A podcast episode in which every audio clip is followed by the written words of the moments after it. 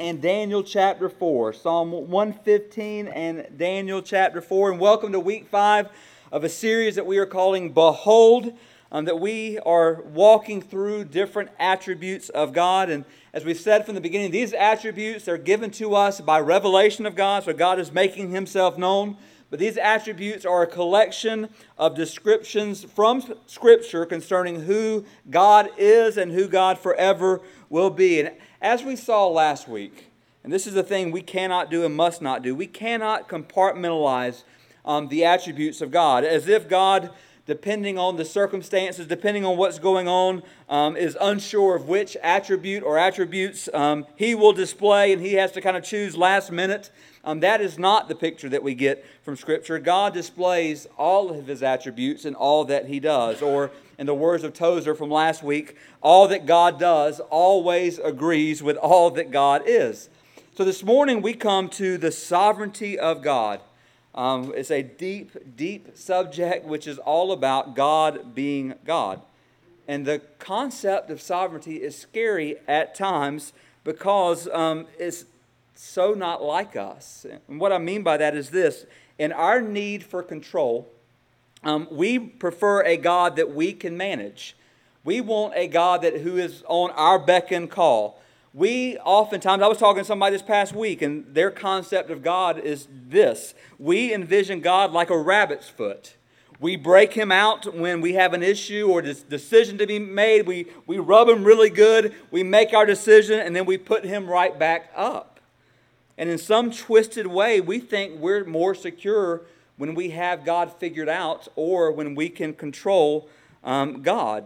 Yet, sovereignty says, you're not going to figure out this God.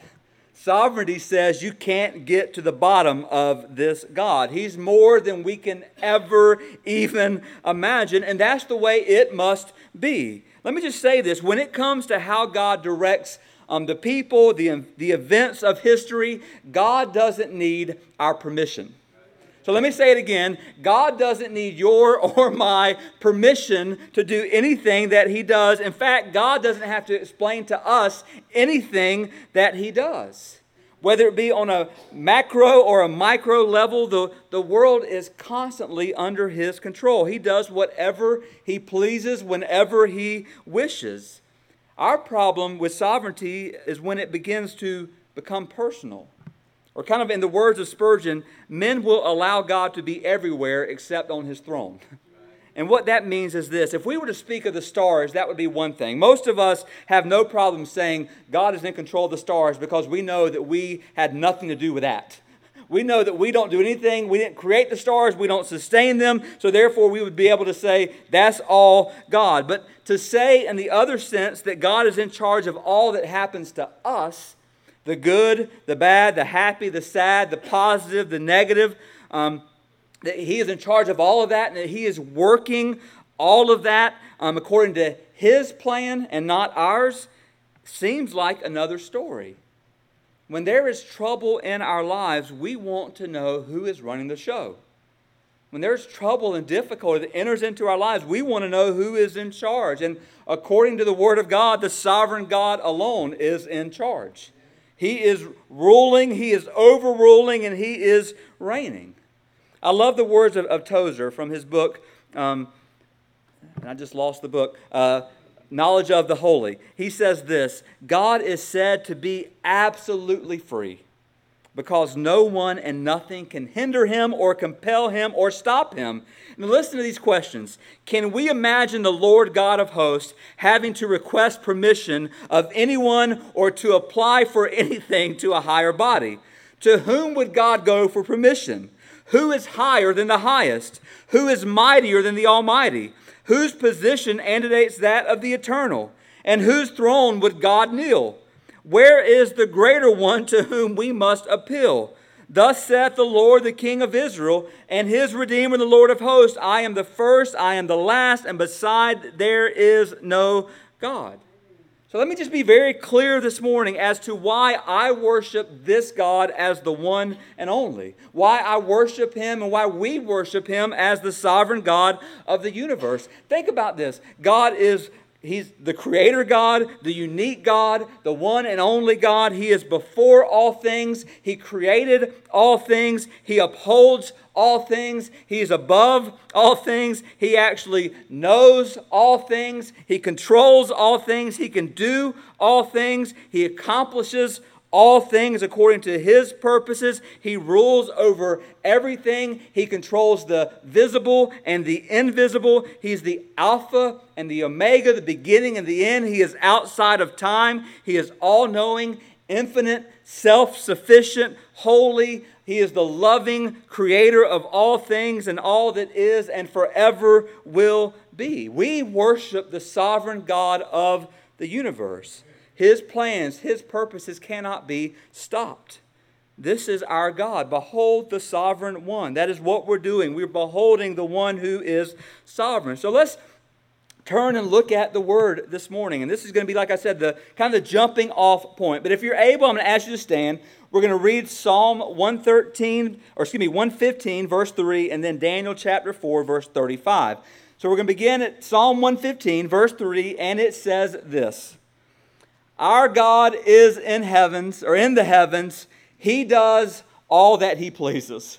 Let me say it again. Our God is in the heavens. He does all that He pleases. And just note as you turn over to Daniel 4, it did not say He does what pleases us, He does what pleases Himself. And then look at Daniel chapter 4, verse 35. Daniel 4 35, when you get there, all the inhabitants of the earth are accounted as nothing. That would be us. And he does according to his will among the hosts of heaven and among the inhabitants of the earth. And listen to this none can stay his hand or say to him, What have you done? This is the God that we serve. Let us pray. Father, we come before you. And Lord, we want to recognize today who you are. And we want to understand today who we are. Lord, we are not sovereign. You are sovereign. We are subordinate. Lord, we are under you. You are our God. And Lord, we need you. Show us today who you are. Show us today, God, why we can trust you in every area of our lives. And help us to leave here trusting you more. God, just speak to us through your word by your spirit. In Jesus' name, amen. And we may be seated. So, the word sovereignty, let me just kind of give you the dictionary version. It means above all, superior to all, the greatest, supreme in rank, holding a position of authority. And this is the God that we serve. He is infinite, He is self sustaining. The, the word sovereign means that God needs no one or nothing. God needs no one or he needs nothing. Before there was time, before there were planets, before there was the existence of anything, he was before and he will be after. This is who he is. He is the sovereign ruler of all that ever was, all that ever will be. And this is a huge truth statement for us that God is sovereign over all of those things. Or to kind of summarize it before we break it down, the sovereignty of God separates the God of the Bible from all other religions and their gods or their truth claims or their philosophies. This is what sets our God apart.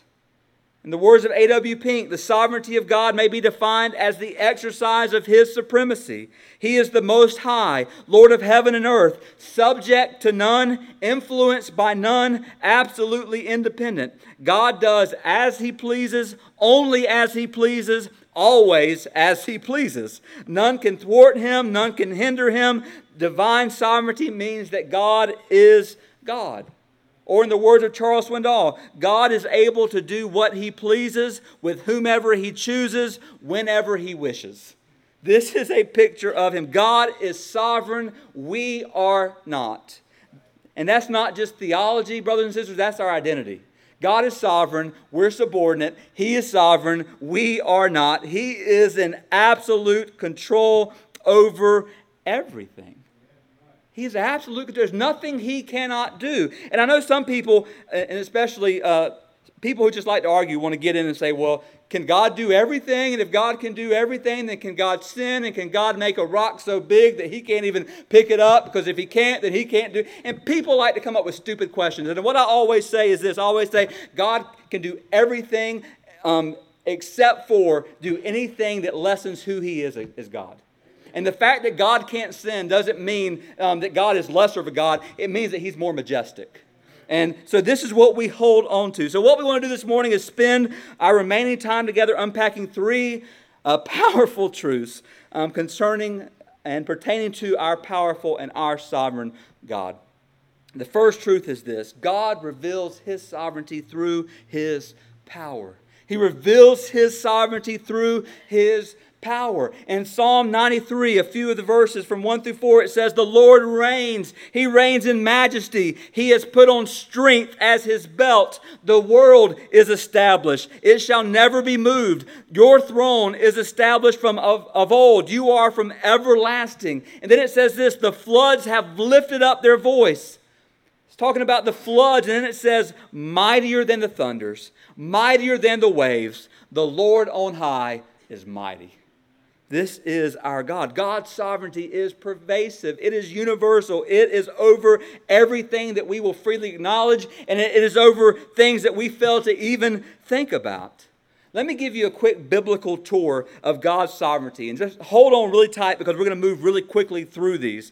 Um, and I'm just going to give you the verses, and you can just write them down if you're taking notes. But first, God is sovereign over nature, He's sovereign over all natural events. Jeremiah 10 12 through 13 says, It is He who made the earth by His power. He utters His voice. There is a tumult of waters in the heavens. He makes the mist rise from the ends of the earth. He makes lightning for the rain, and He brings forth the wind from his storehouses. God is sovereign over all natural things. He's sovereign over every storm, every tsunami, every earthquake. He is sovereign over it.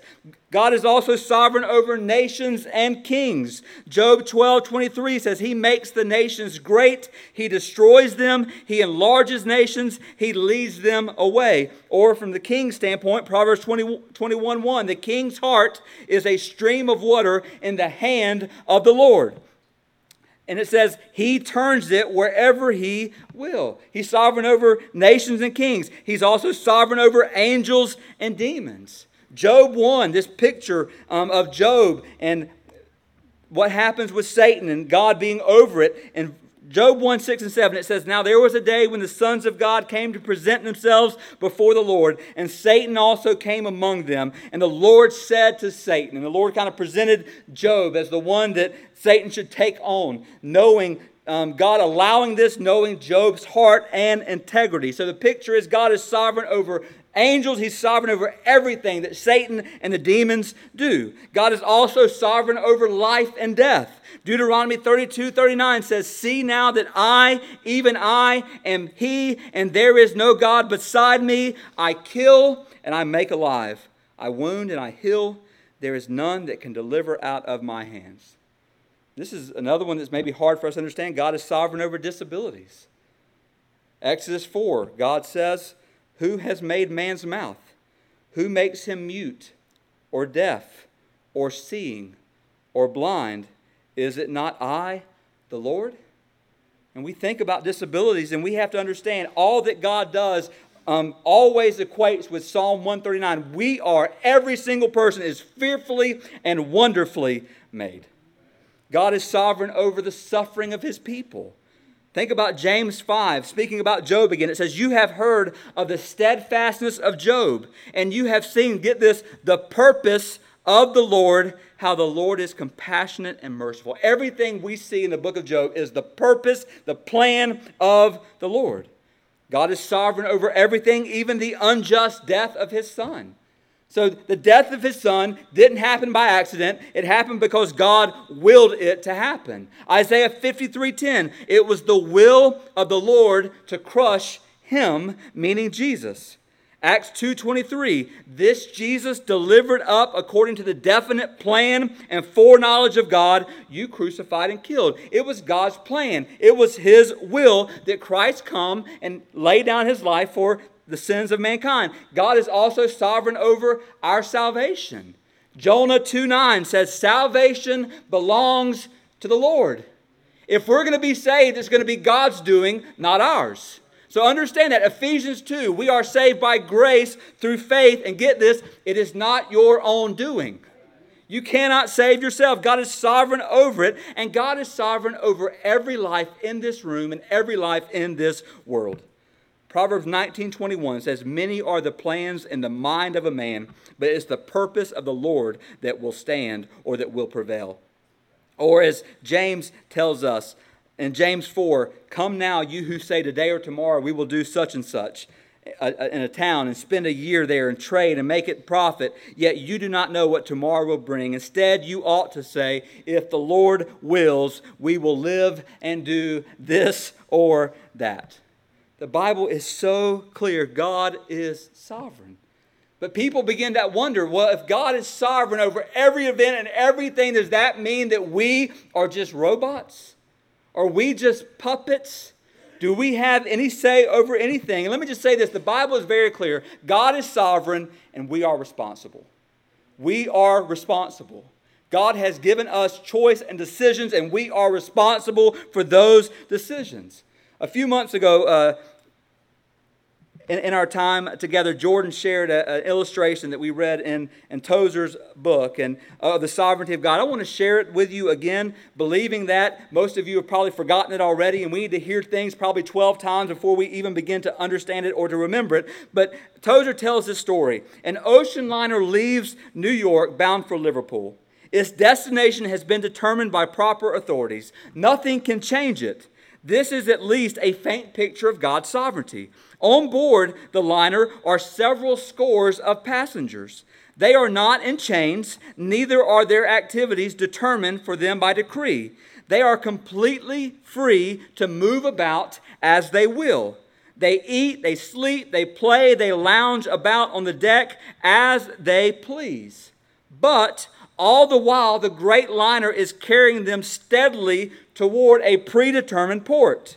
Both freedom and sovereignty are present here, and they do not contradict each other.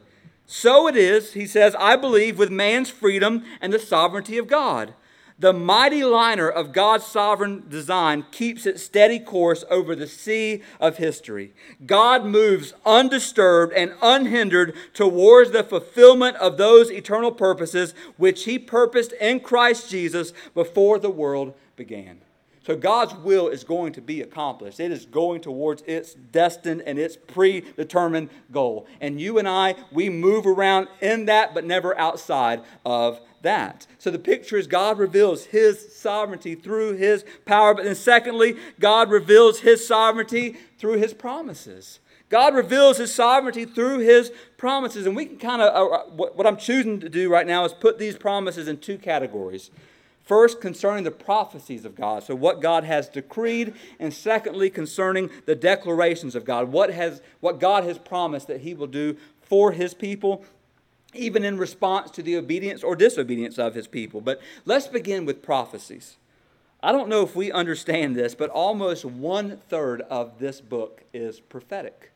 One third of this book, although many of these prophecies have already been fulfilled historically, um, almost one out of every three verses in the Bible is God saying, without fail, this is going to happen. This is going to happen. The prophecies that have not yet been fulfilled, most of all of them concern the second coming of Christ, can be trusted. Why? Because the first ones, all the other promises have come true. And here's what we have to understand numerous predictions about the coming of the Messiah were fulfilled in the coming of Jesus. He was born of a virgin, according to Isaiah 7:14. He was born in Bethlehem, um, according to Micah 5:2. He suffered and died, though he were innocent, according to Isaiah 53.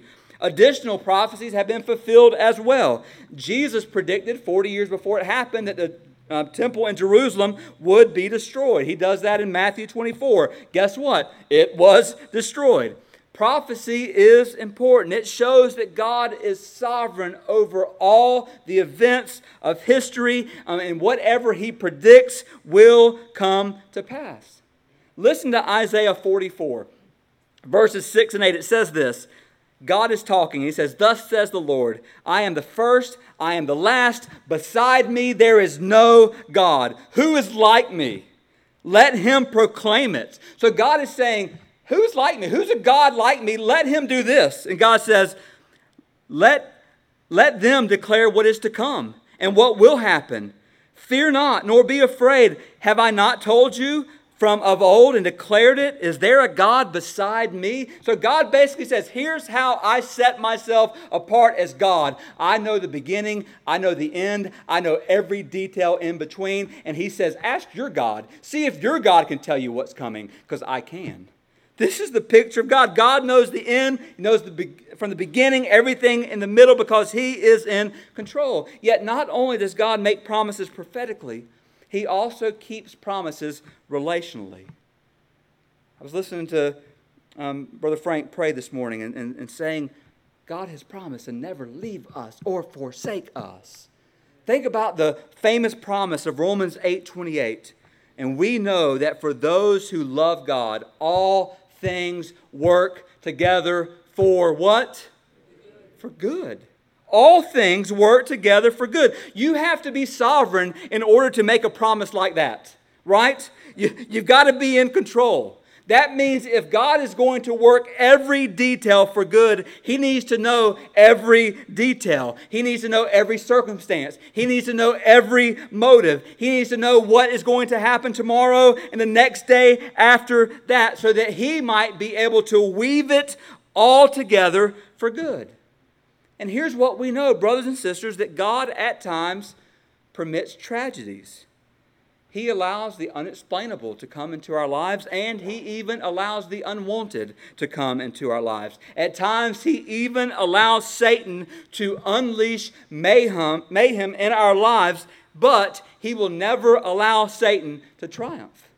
He will never allow Satan to receive the victory. This, the isolated events of evil um, happen in our lives, but ultimately God is able to turn them for good. We see this in a little small way in our own lives. So think about this. Most of us this morning in this room, or maybe some of us in this room this morning, drank a cup of coffee. And I, I don't know if it happened today, but sometimes we get up and we just need that cup of coffee and we drink it and we say, hmm, that was good. That was just a good cup of coffee. Can anybody relate to that? Amen. So, but what are we saying when we say this coffee is good? Are we saying, uh, as we drink it, are we saying, man, the coffee maker is good? Or if you're really fancy, you're saying the barista is good who made the coffee? Are you saying the beans themselves are good? Are you saying the grinding of the beans was good? Are you saying hot water is good? No, you're not saying any of those things um, alone basically what you're saying is that good, the good of the coffee happens when all of the ingredients come together. And so the point is what we're saying is when we say that God works all things for good, He brings all the ingredients of our lives together and He works it not for our bad, but for our good. And here's the beautiful thing nothing in the Bible would cause us to ever call murder good, or assault good, or cancer good, or terrorist attacks good. The Bible would never allow us to call those things good. All of these things are terrible calamities born out of a fallen world. Yet every message in this book compels us to believe that God will take all of the ingredients, even the bad, and He will bring good out of them. And here's the thing that God reminded me this week it is only God that gets to define what is good we don't. That is our problem. When we go through things, we say Romans 8 28, God will work it for good. This doesn't feel like good. Well, brothers and sisters, we don't get to determine what is good, God does. And if we get to, here's what we choose. When we say good, we only think of health, wealth, and comfort. That's all we think about. Yet, what's God's definition of good? Think about it. What was God's definition of good with Jesus? The good that he worked in Jesus' life included struggles and storms and even death.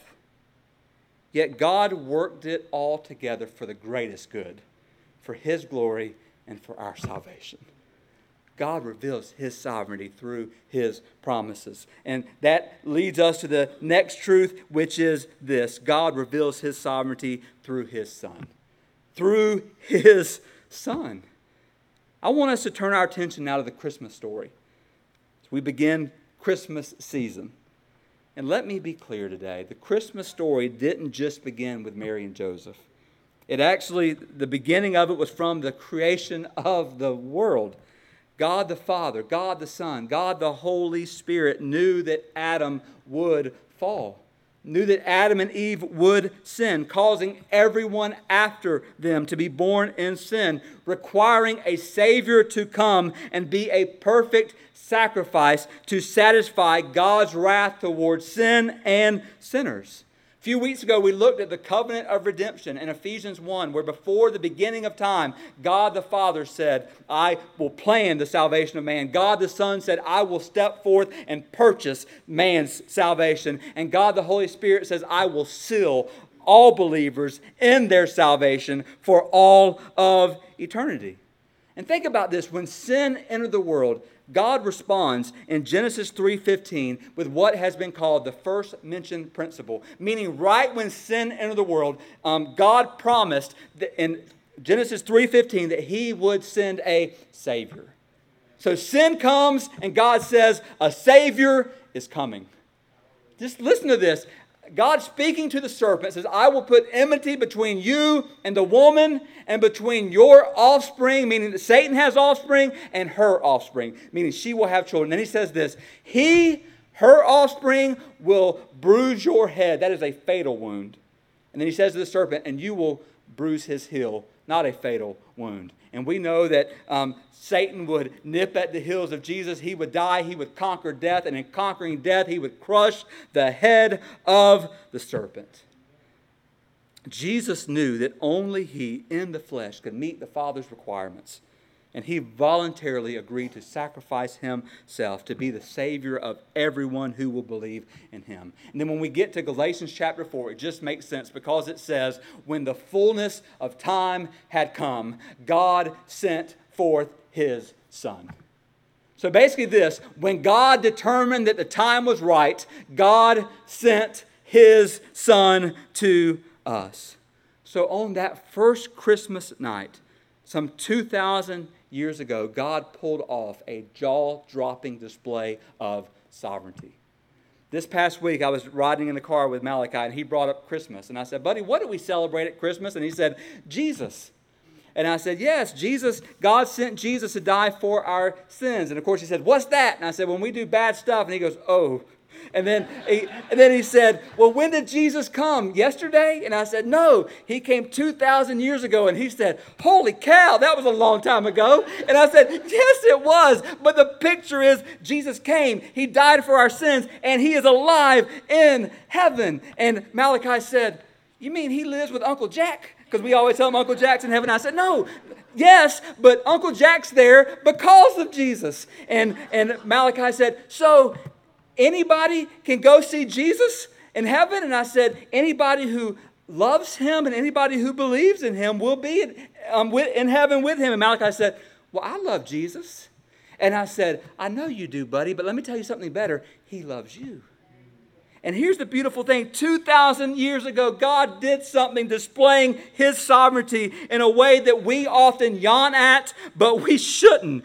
The arrival of the long awaited, long promised Messiah was an amazing demonstration of the fact that God is in control. God was moved by His own mercy to sovereignly orchestrate a plan to save us that first Christmas night, God displayed several demonstrations of His sovereignty. Let me just give you a few. They won't be on the screen, but let me give you four um, ways that God demonstrated His sovereignty that first Christmas night. First, God orchestrated salvation globally. He orchestrated salvation globally. So think about Luke 2. We are told in Luke 2 that Caesar um, decreed that taxes of all the world should, should happen, of all his world. So when Caesar decreed a census in Luke 2, Caesar wasn't thinking in that moment. Humanity is hopelessly and helplessly lost and it needs a Savior. That's not what he was thinking. He wasn't remembering or believing in the promises of Christ, and he wasn't seeking to help God bring it all about. No, all he was thinking is, I wonder how many people I rule over, and I wonder how many people I'm able to tax. That's all he was thinking in that moment. But here's what we know from God's standpoint God is the one who made it all happen. His plan for the salvation of mankind would not be diverted. It's frightening sovereignty when you think about it, but it's also comforting sovereignty. That God was sending a Savior to the world, which would be, as we keep reading Luke 2, which would be good tidings of great joy for all people. For all people. God orchestrated salvation not just locally, but globally for us. Then, secondly, God orchestrated salvation prophetically. Prophetically, and we've already talked about this, but down through history, God declared certain signs through the prophets that if mankind paid attention to, they would recognize the Messiah and believe in him. The Old Testament, written hundreds of years before Christ ever came, contains over 300 prophecies that Jesus fulfilled in his life, in his death, and in his resurrection. Now, I'm not a math scholar by any means whatsoever, but mathematically speaking, the odds of one person fulfilling the amount of prophecy are staggering. Mathematicians put it this way one person fulfilling just eight of the prophecies um, given eight, a few hundred years before would be one in 100 quadrillion.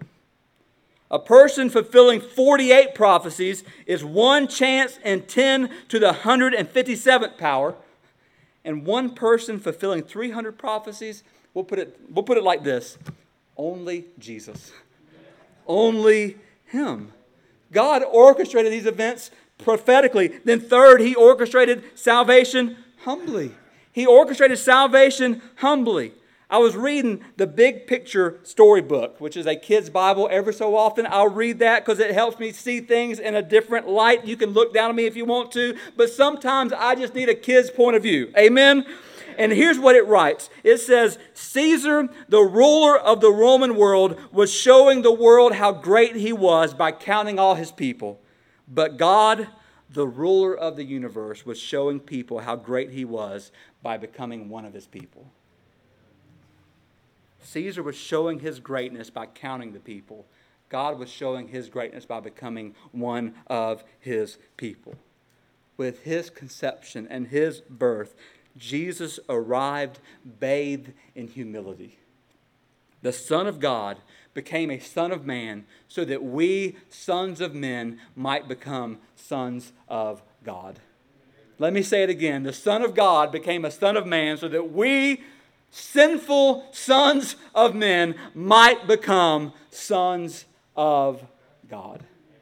And here's the beautiful thing about what God did. We think of, you give any one of us in this room that amount of sovereignty for one day, and we will become vicious dictators. And yet, God has that power for all of eternity, and yet He responds in humility. This is only, only our God. And then, fourth, God orchestrated salvation mercifully. Mercifully. Did you know that mercy and sovereignty must go together? And what I mean by that is this no one orchestrates their own mercy. Mercy is mercy because there is someone who is superior over you who decides whether you will receive punishment or whether punishment will be withheld from you. We are undeserving of God's mercy, but get this praise God, he is merciful.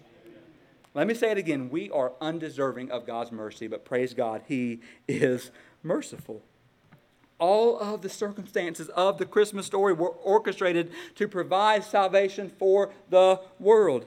The circumstances of the Christmas story were controlled by God and God alone. The same God who controls our lives this very day. What is God doing? God is accomplishing His purposes in His world. And let me just remind us this morning the same God who was sovereign over the Christmas story that we celebrate this month is also sovereign over every life in this room and every life in this world. This is our God. So, how do we respond? How should we respond? How will we respond to this sovereign God? I think Jerry Bridges, the late Jerry Bridges, gives us an amazing picture of how we should respond. He says this The sovereignty of God is often questioned because man does not understand what God is doing. Because he, being God, does not act as we think he should, we conclude that he cannot act as we think he would. How shall we respond? And listen to what he says. Our first response should be one of trust. confidence in the sovereignty of God, if there is a single event in all the universe that can occur outside of God's sovereign control, then we can't trust Him. His love may be infinite, but if His power is limited and His purpose can be thwarted, we cannot trust Him. But thanks be to God, we can. We can trust Him for nothing is outside of his ability to rule or to overrule or to say it like we do often. God gets the last word over every detail in our lives over sickness, over pain, over circumstances, over others. God gets the last word because he is sovereign. Therefore, we can trust him now and we can trust him forever. Praise him. Amen. Brothers and sisters, praise Him that we can trust Him, that He is sovereign, that we are not. For if we thought, if we were sovereign for a day, we would mess it all up. Because we would be sovereign, but we would not be all wise. Thankfully, He is all wise. He is sovereign. He knows what He's doing. Let us trust Him now. I'm going to ask you to go ahead and stand. We're going to ask uh, Brother Frank, the musician, to come forward this morning as we enter into a time of invitation and consecration. Let's just pray together. Father, we come before you. And Lord, our declaration to you this morning, God, is we believe and know that you are sovereign. You're not just sovereign over some things, God. You are sovereign. You are in control of all things. Lord, whether we understand it, God, sometimes we don't want it to happen, but it happens. And Lord, we believe that it happens because you have allowed it to happen. And if you allow it to happen, it means, Lord, that you have something good for it to produce in our lives. God, help us to trust your power, that you are all powerful over every detail. You get the last word. Help us to trust your promises. You're working it all for good. You will never leave us, you will never forsake us. You are our refuge. You're a help. You're a very present help in times of difficulty and help us to trust your Son. To trust Him for salvation. To trust, Lord, that He is interceding for us, as your word says. We thank you for all that we have in you. Help us to trust you more. In Jesus' name we pray. Amen.